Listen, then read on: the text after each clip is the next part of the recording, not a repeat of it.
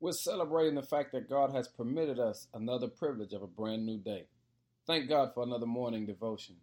Family, today's focus is choose your words wisely. When you get a chance, read John chapter 1. Verse 1 says, In the beginning was the Word, and the Word was with God, and the Word was God. You see, every word we speak should show the world that we believe in God, that we trust in God, and that we rely on God.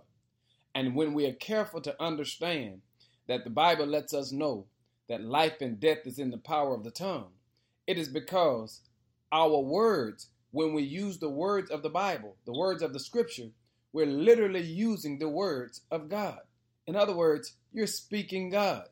And we have to be clear to the world that we're speaking God and not speaking the world.